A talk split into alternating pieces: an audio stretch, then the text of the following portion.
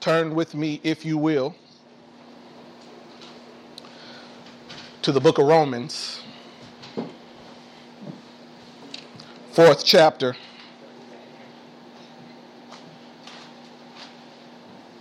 Starting with the 23rd verse. That is the book of Romans, the fourth chapter, starting with the 23rd verse. And when you found it, could you please stand?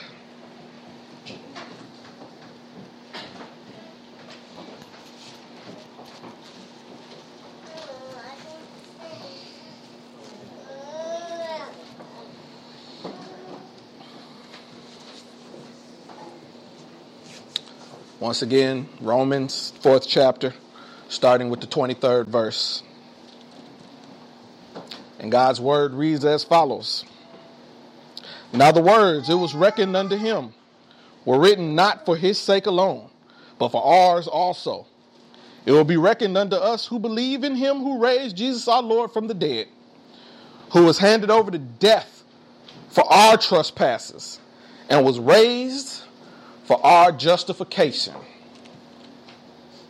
God's word for God's people, and God's people said, Amen.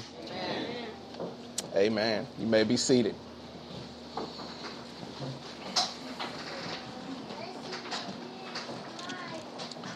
Um, for those who may not know, I am uh, partial to the Apostle Paul. Uh, I often, when I was talking to youth ministries, I would tell them that Apostle Paul was my favorite gangster because he fought hard against the church. Uh, but when he went to the road to Damascus and converted to Christ, just as hard as he was fighting against the church, he was fighting that much more for the church after he converted. And I can respect that. I, along with being partial to the Apostle Paul, I'm uh, partial to the book of Romans um, because it's well put together. I uh, like things that, I like the administrative function of things. I like the organization of things. I like the, the planning. It's probably why I ended up going from engineering to business when I was choosing what kind of bachelor's degree I was going to get. I like the organization. I like the way everything works together.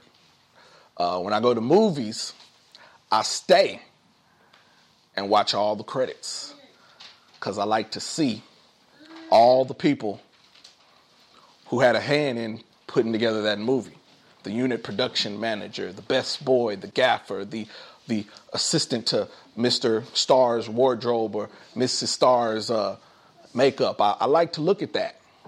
I also sometimes stay because you might get an extra 30 seconds of movie at the end of the credits if you stay around. But uh, I like the fact that it is well put together. Uh, Romans is a book that is well put together one of my colleagues, uh, Pastor Kim Orr, describes it as uh, the Apostle Paul's PhD dissertation.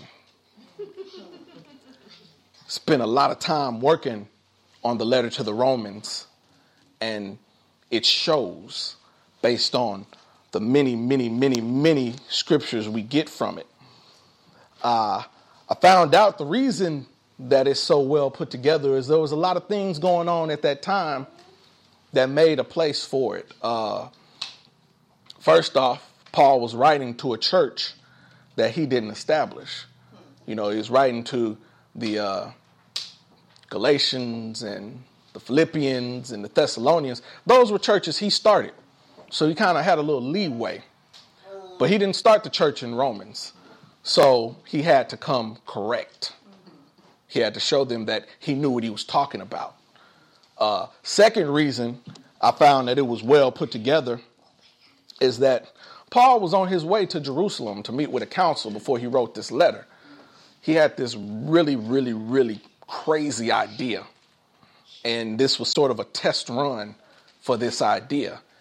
He was spreading the gospel of Jesus Christ to people who weren't Jews.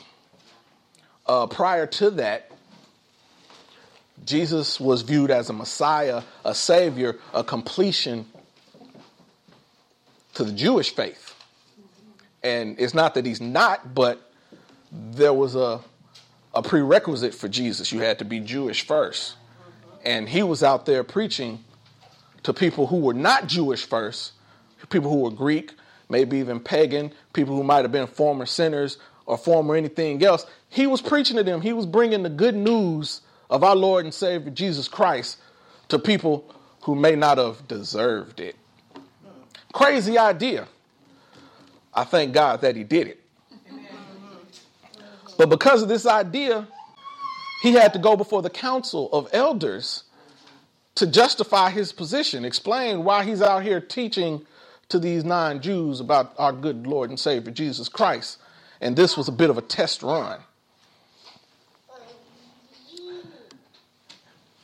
It's a little rhetorical in nature. Paul is a well learned man. He, he speaks well. And because these people did not know him, it was not a church he did not establish. And he's out here with this weird idea of uh, preaching Jesus to sinners he had to be, he had to organize his thoughts properly before he could give them the word. And the church he was writing to was a rather large church because Rome had a network of roads. It had highways and byways before most other areas had it. So they were able to spread the word out. And I see that today, you know, if you want to uh, grow a church, you definitely need a network. You need to expand. You need a pathway to spread the word of God. And that's what was going on in the book of Romans when he wrote it. And that's just some of the reasons it was so well put together.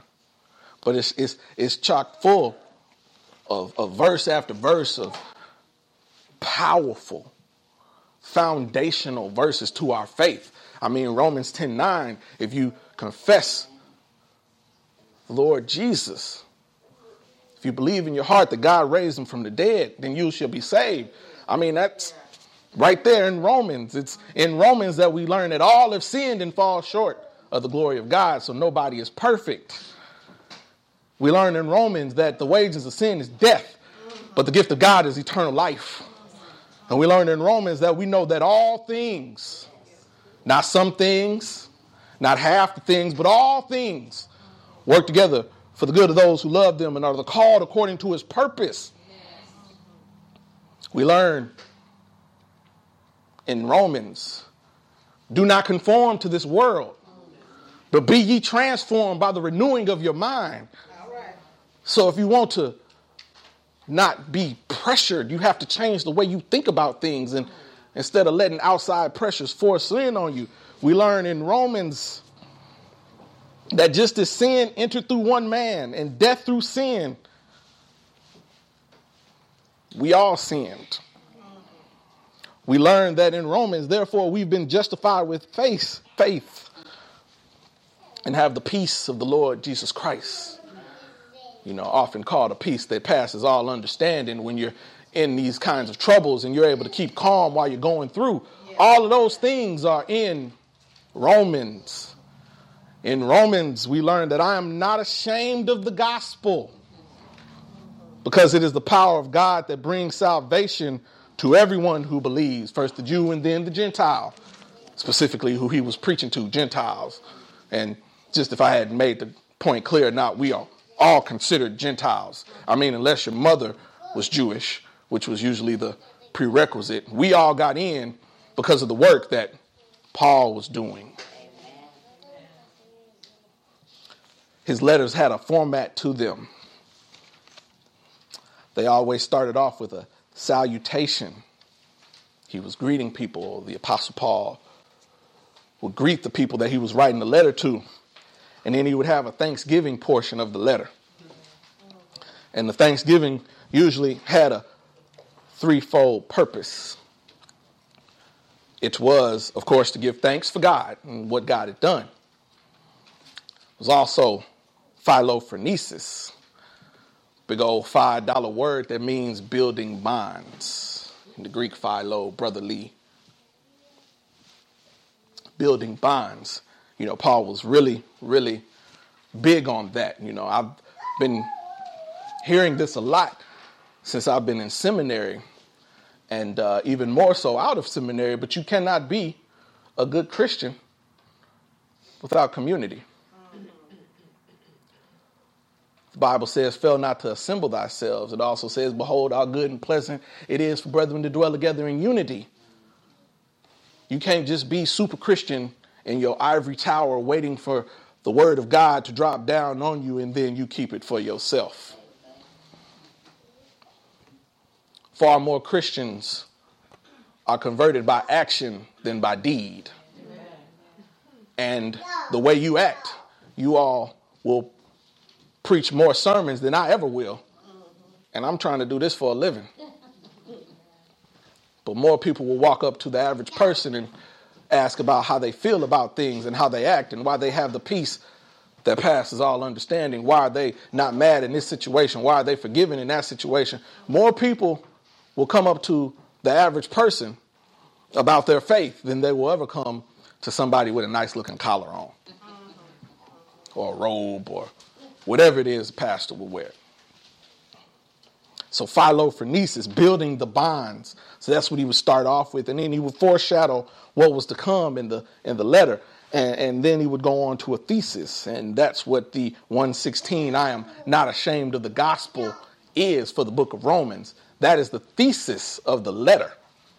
I am not ashamed of the gospel. I'm preaching this word of God to people, and I'm not scared no matter how hard the road is going to be, I'm not scared. I'm still going to do it. And he lays out his thesis in the body of the letter and then goes to a conclusion. And that is pretty much the format that every Pauline, Pauline letter will follow. But that is the purpose of it to uh, build the bonds and spread the word of Jesus and take care of issues that are going on in the church. And that's what he kind of starts off with in Rome. You have uh, Jews and Gentiles together, but uh, they're not really mixing that well. They're not playing that nice. And so when he writes the letter at the beginning of Romans, he's calling out certain things that are going on and one party thinks he's talking about the other and the other party thinks he's talking about the first and you know not that this happens here but um, you know, other churches where somebody is preaching a sermon and they think, wow, so and so really needed to hear this word because they all wrong and they need to get right and this is what's really going on. And they should have been here when the word was really for the person that was listening to it. Says it in 2 verse uh, chapter 2 verse 1 where he says therefore you have no excuse whoever you are to judge others. For in passing judgment on another, you condemn yourselves because you, the judge, are doing the very same things. You can't, you can't really point the finger. I remember learning in, in elementary school when you point a finger at somebody, it's one, two, it's three pointing back at me.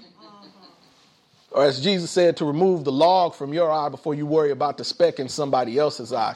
If you spend enough time working on yourself, and I can only talk for myself, but if I spend enough time working on myself, I won't have time to be watching somebody else trying to get them right.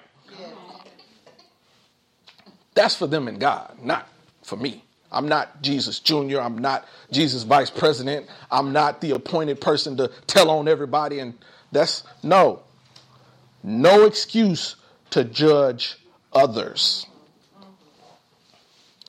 And he goes on to talk about the law because that's why they're judging others. They came under the law and it's rules upon rules upon rules. They write them on their eyelids and on their hands and on their arms so they could remember all 600 plus laws that they wouldn't forget. And hey, you forgot to do this. And hey, you ate this and you wasn't supposed to eat that. And hey, you did this on the Sabbath. And all this like somebody was keeping score. Ain't no score. But they were keeping score and pointed out to each other. And he's letting them know that, you know, you can't because all all, all have sinned and fall short of the glory of God. And the word for sin really just it means missing the mark. We spend as a people sometimes I would think way too much time on that. I'm not going to say it's not valid because it is. And we do want to uh, live a life to improve ourselves, but that shouldn't be the only thing you should focus on. You focus on that, you miss this whole world of community that you could be of assistance to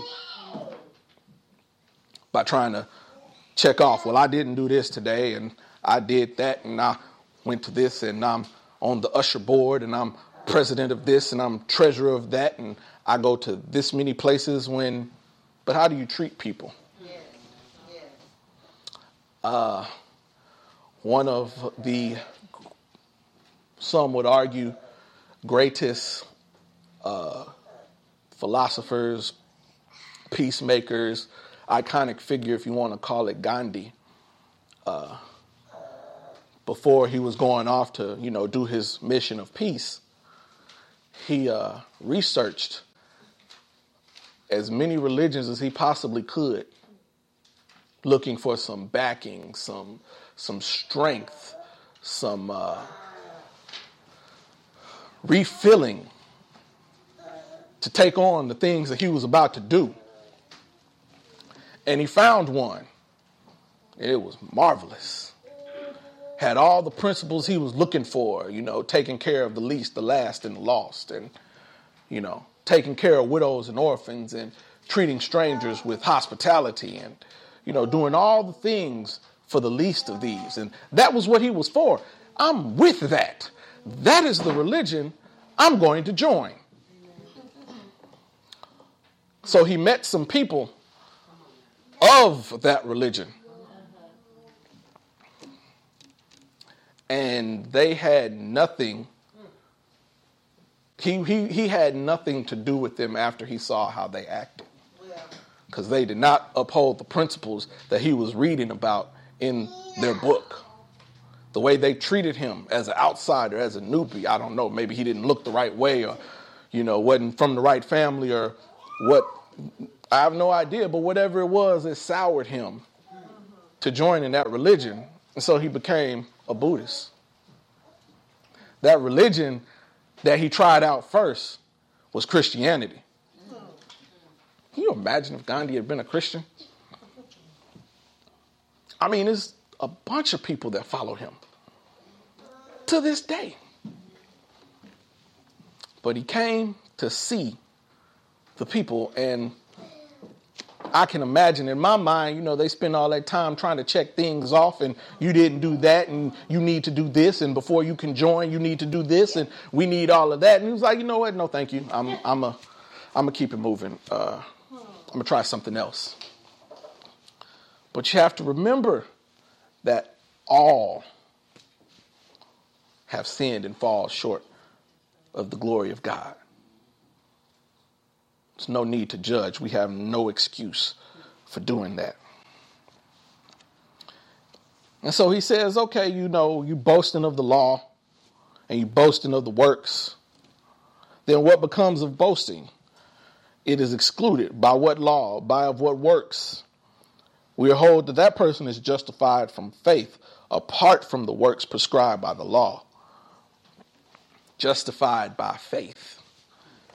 He goes on to pull an example in chapter 4 because uh, the Greeks were not playing nice with the Jews, and the Jews, one of the things they felt that the uh, Greeks needed to do before they could come up in their church that they worked so hard on, that they, you know, made the donations to before you come up in my church, you need to be circumcised.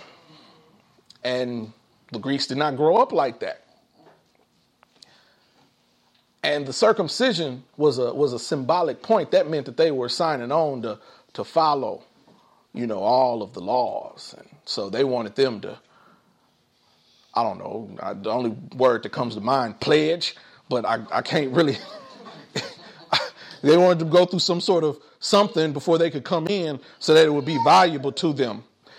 But that's not applicable, applicable for the faith. So he said, let's look at Abraham. Abraham, the father of Isaac, the grandfather of Jacob, changed his name to Israel, the father of our faith, the father that other religions claim is the father of their faith as well. He's that historic of an individual. Says, let's look at Abraham. And he says that Abraham got the promise from God before he did anything. He didn't do anything to earn it. And he got circumcised after. So if the first person in got it done on faith, why are we coming up with all of these hoops to jump through on the work side? You need to do all this before you can get in. You need to do all that before. Why are they coming up? When he says, look at the first person, the people we claim, Number one, the founder. This person got his promise. And it was before he did anything. So you didn't have to do all of these things. You got the promise before works, and you got it before the circumcision. All of that came later. So he said if if the first if it's good enough for the first person, that's nice that y'all did that. Not anything against the works. But if you don't have the faith, it's just a show. It's just a dis, it's a it's a display. And he's saying that the promise was without works. And the works are good. Don't get me wrong, but you know, sometimes we can get caught up too much in our works. You know, um, present company included. You know, you give somebody an introduction, you, you tell them your name, I say, My name is Johnny Simpson, and then I say, I'm a pastor. That's what I do. What I do is tied up into who I am. Now, a pastor may not be uh, a bad profession to say, and it's not a, a bad thing to say, but we, we ought not get caught up in how many ministries we serve on and how many different things we started and how many how big our, our tithes were last year and you know how many uh, we're board of trustees or we're or we're, we're chairman on this or we started this or we we did that. You know we need to be about our faith relationship more importantly because we won't be able to take all those titles with us I mean, it, it, it, might look nice, and you may need an extra headstone to carve in all of the stuff, and your resume might be six pages long, but you can't take all that with you. All that matters when it's time to go is your relationship, your faith, what do you believe? And so he says that if we have the faith, that's all we need. And I like that word faith in the Greek is pistis, the substance of things hoped for and the evidence of things unseen. We believe. God told Abram, he, Abram at the time, that he would make him a great nation, make his descendants many, and he would bless him and be a blessing to others, according to Genesis 12. But he hadn't done anything. So how do you believe? The, how do you how do you know that if, if, if this is the first time that God is speaking to somebody, I'm gonna do all this stuff for you and and what what what kind of background do you have on it? You know, oftentimes we uh, someone's history is how they are judged, and at that time there was no history. So he, he moved on faith. He believed in something that he did not see and had not seen. He was old, and he told him he was going to have descendants, but he believed. And I like that they called him ancestor in Romans. In Romans, excuse me because that was covenant language, literally, father. You are entitled to by right what is due to you. Literally, the, all the promises of God, Father in the Greek. But because of his faith, he was able to move. And again, nothing against the law, nothing against works. I,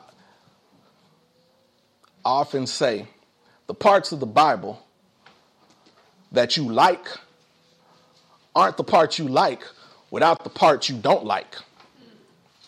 You know, people are real quick to say, you know, that's Old Testament. We don't we don't do that no more. But Paul says in Romans 10 4 that Christ is the end of the law. And sometimes people try to interpret that to mean that there is no more. It's not the end, it's a completion. If I go to a movie and I watch it all the way through the credits, watching it to the credits does not negate what happened the first hour and a half. It's only the completion. And that is what Jesus was here to do make a way for those who were not born into it to get into it and still inherit all of the things just as if they were born into the family, justified by faith. Justification in the Greek is dikanosis and I may be pronouncing it wrong, but it's D I it's spelled out D I K A N O S I S. It's covenant language. Again, not just language to be used, but a covenant that is a bond not to be broken. And it means a setting right in the Greek. We are justified uh, theologian Mark Allan Powell says it's more, it's equal with forgiveness, but it's more than just an acquittal. It's literally an elevation or putting back, it's, it's putting back in right relationship or elevating the relationship with God. Justified. I saw uh, a bit of a movie the other day that probably explains it the best that I've seen. Uh, Les Miserables. It's a French movie about a guy, a fictional character named John, Jean Valjean. And uh, it's, in, it's based in France, and it's what they call historical fiction, meaning that Jean Valjean was not a real character, but they show him interacting throughout the history of France. And Jean Valjean was a thief who uh, served 19 years in prison for stealing some food because he was hungry. 19 years. And he finally got out on what they call a yellow passport, which uh, may be a sermon for another time, but it seems oftentimes, just like that yellow passport, he could not do much with the yellow passport. There are oftentimes people are incarcerated, and when they get out, the only thing they really know how to do is how to survive in prison. And then it's real hard for them to get a job. And not that I condone it or say that it's okay, but if you can't get a legal job, oftentimes they go right back in because the way they want to make money or the only way they feel that's available to them to make money is the same thing that may have got him in. And so that's what that yellow passport was. Hey, everybody, this is a criminal, fresh out the pen. Watch him. Well, a bishop, a, a bishop and a nun took him into their house and fed him and gave him a place to stay. And uh, they were asking him questions. Uh, you know, what had he done? How did he feel? You know, trying to get him to talk. And all he pretty much did was eat. And he said, Tomorrow, you know, I'll be out your hair. I'll be a new man. Well, Jean Valjean went to bed and uh, started having nightmares about his flashback in prison. And uh, apparently he had gotten beat up a lot by the guards while he was in prison. And so he woke up in a cold sweat and was like, I can't stay here. Unfortunately, he decided to take a bag and unload all the silverware he could out of the bishop's house and run. The bishop woke up when he heard rustling downstairs. Jean Valjean walked up to the bishop and punched him, knocked him cold out, took the silver and ran. The next day, the bishop's working in the garden. The nun is crying because all of that prized silverware is gone. And he says, You know what? I really don't care. We can eat off of our wooden utensils. Just as he finishes saying that, the police have Jean Valjean in cuffs and they are bringing him back to the bishop's house. And the police say, Yeah, this man said he was visiting your house last night. He says, Yes, he was.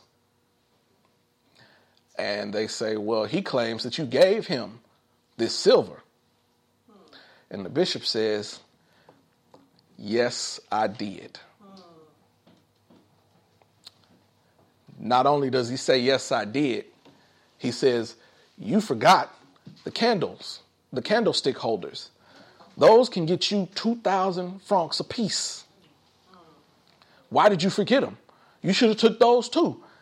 And so he goes back in the house, runs and gets the silver and, and stuffs it in the bag. And then he tells the nun, you know, hey, can you go get the soldiers something to drink? They must be thirsty. They look like they've walked a long time. And he keeps asking them, why didn't you take this as well? And keep stuffing more stuff in his bag. And did you forget? Did you forget about this? And this could have got you more money. And this could have got you more money. And here you go. Jean Valjean says, Why are you doing this? The bishop says, Because you said you'd be a new man tomorrow. And I have purchased your soul. Keep your promise and never forget it. I have purchased your soul and gave it back to God. And that is what we do. We are sinners. We have a tag on us that distinguishes us. We do things sometimes that hurt the Lord. But he says, I forgive you. And not only that, here's some more grace. Here's your healing. Here's your peace of mind that passes all understanding. Here's your angels of protection to protect you as you go. Even though we do things that grieve him, we get more than we deserve. Not only do we get more than we deserve, we, we get elevated. We're heirs to the kingdom. And we are justified by faith through this, this act that we believe in, where it says that we believe in him who raised Jesus, our Lord, from the dead and was handed over to death for our trespasses and was raised for our justification. I'm partial to verses like this, you know, verses that tell the whole story of the good news of Jesus Christ in one or two verses. I understand sometimes we may not have time to read the entire Bible, me included. But verses like this that tie in, verses like this that a, a, a traditional pastor may close on with the one Friday morning and hung in the Savior from a tree, and did he die and didn't he die? I like verses like that because that is what we are here for. We are here to, to sp- spread the gospel of Jesus Christ. He died for our sins, he rose from the dead.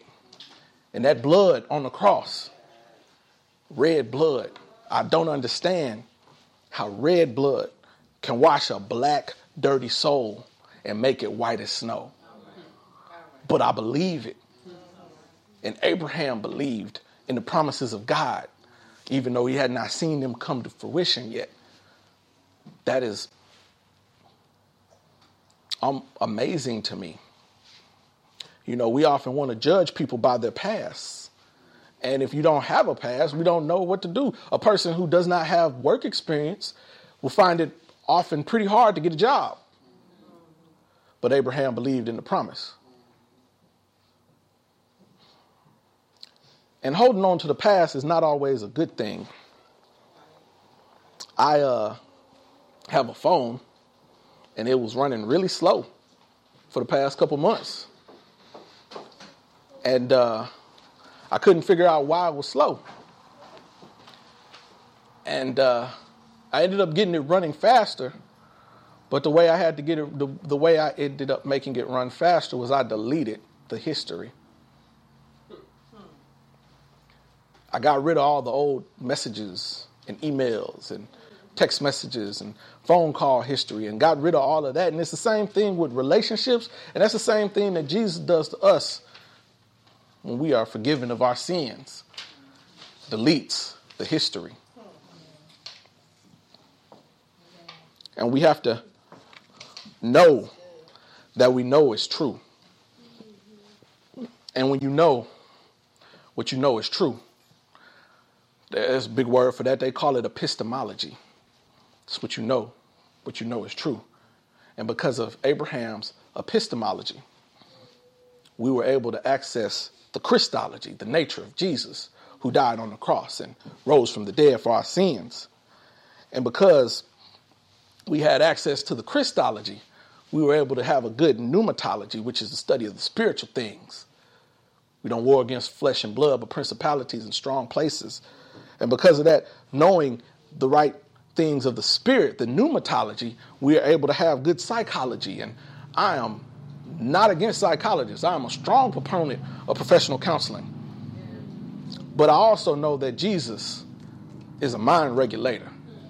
And, and a good relationship with Jesus can sometimes do more than anything can anything else can ever do. So because we have a good pneumatology, we're able to have that good psychology. And because our good psychology, we're able to have our good sociology and how we interact with the people and spread the word that Jesus Christ our Lord hung on a tree and was crucified for our sins and he rose from the dead. And if we believe that, we could be saved. In the name of the Father and of the Son and of the Holy Spirit. The doors of the church open, and we invite you to come.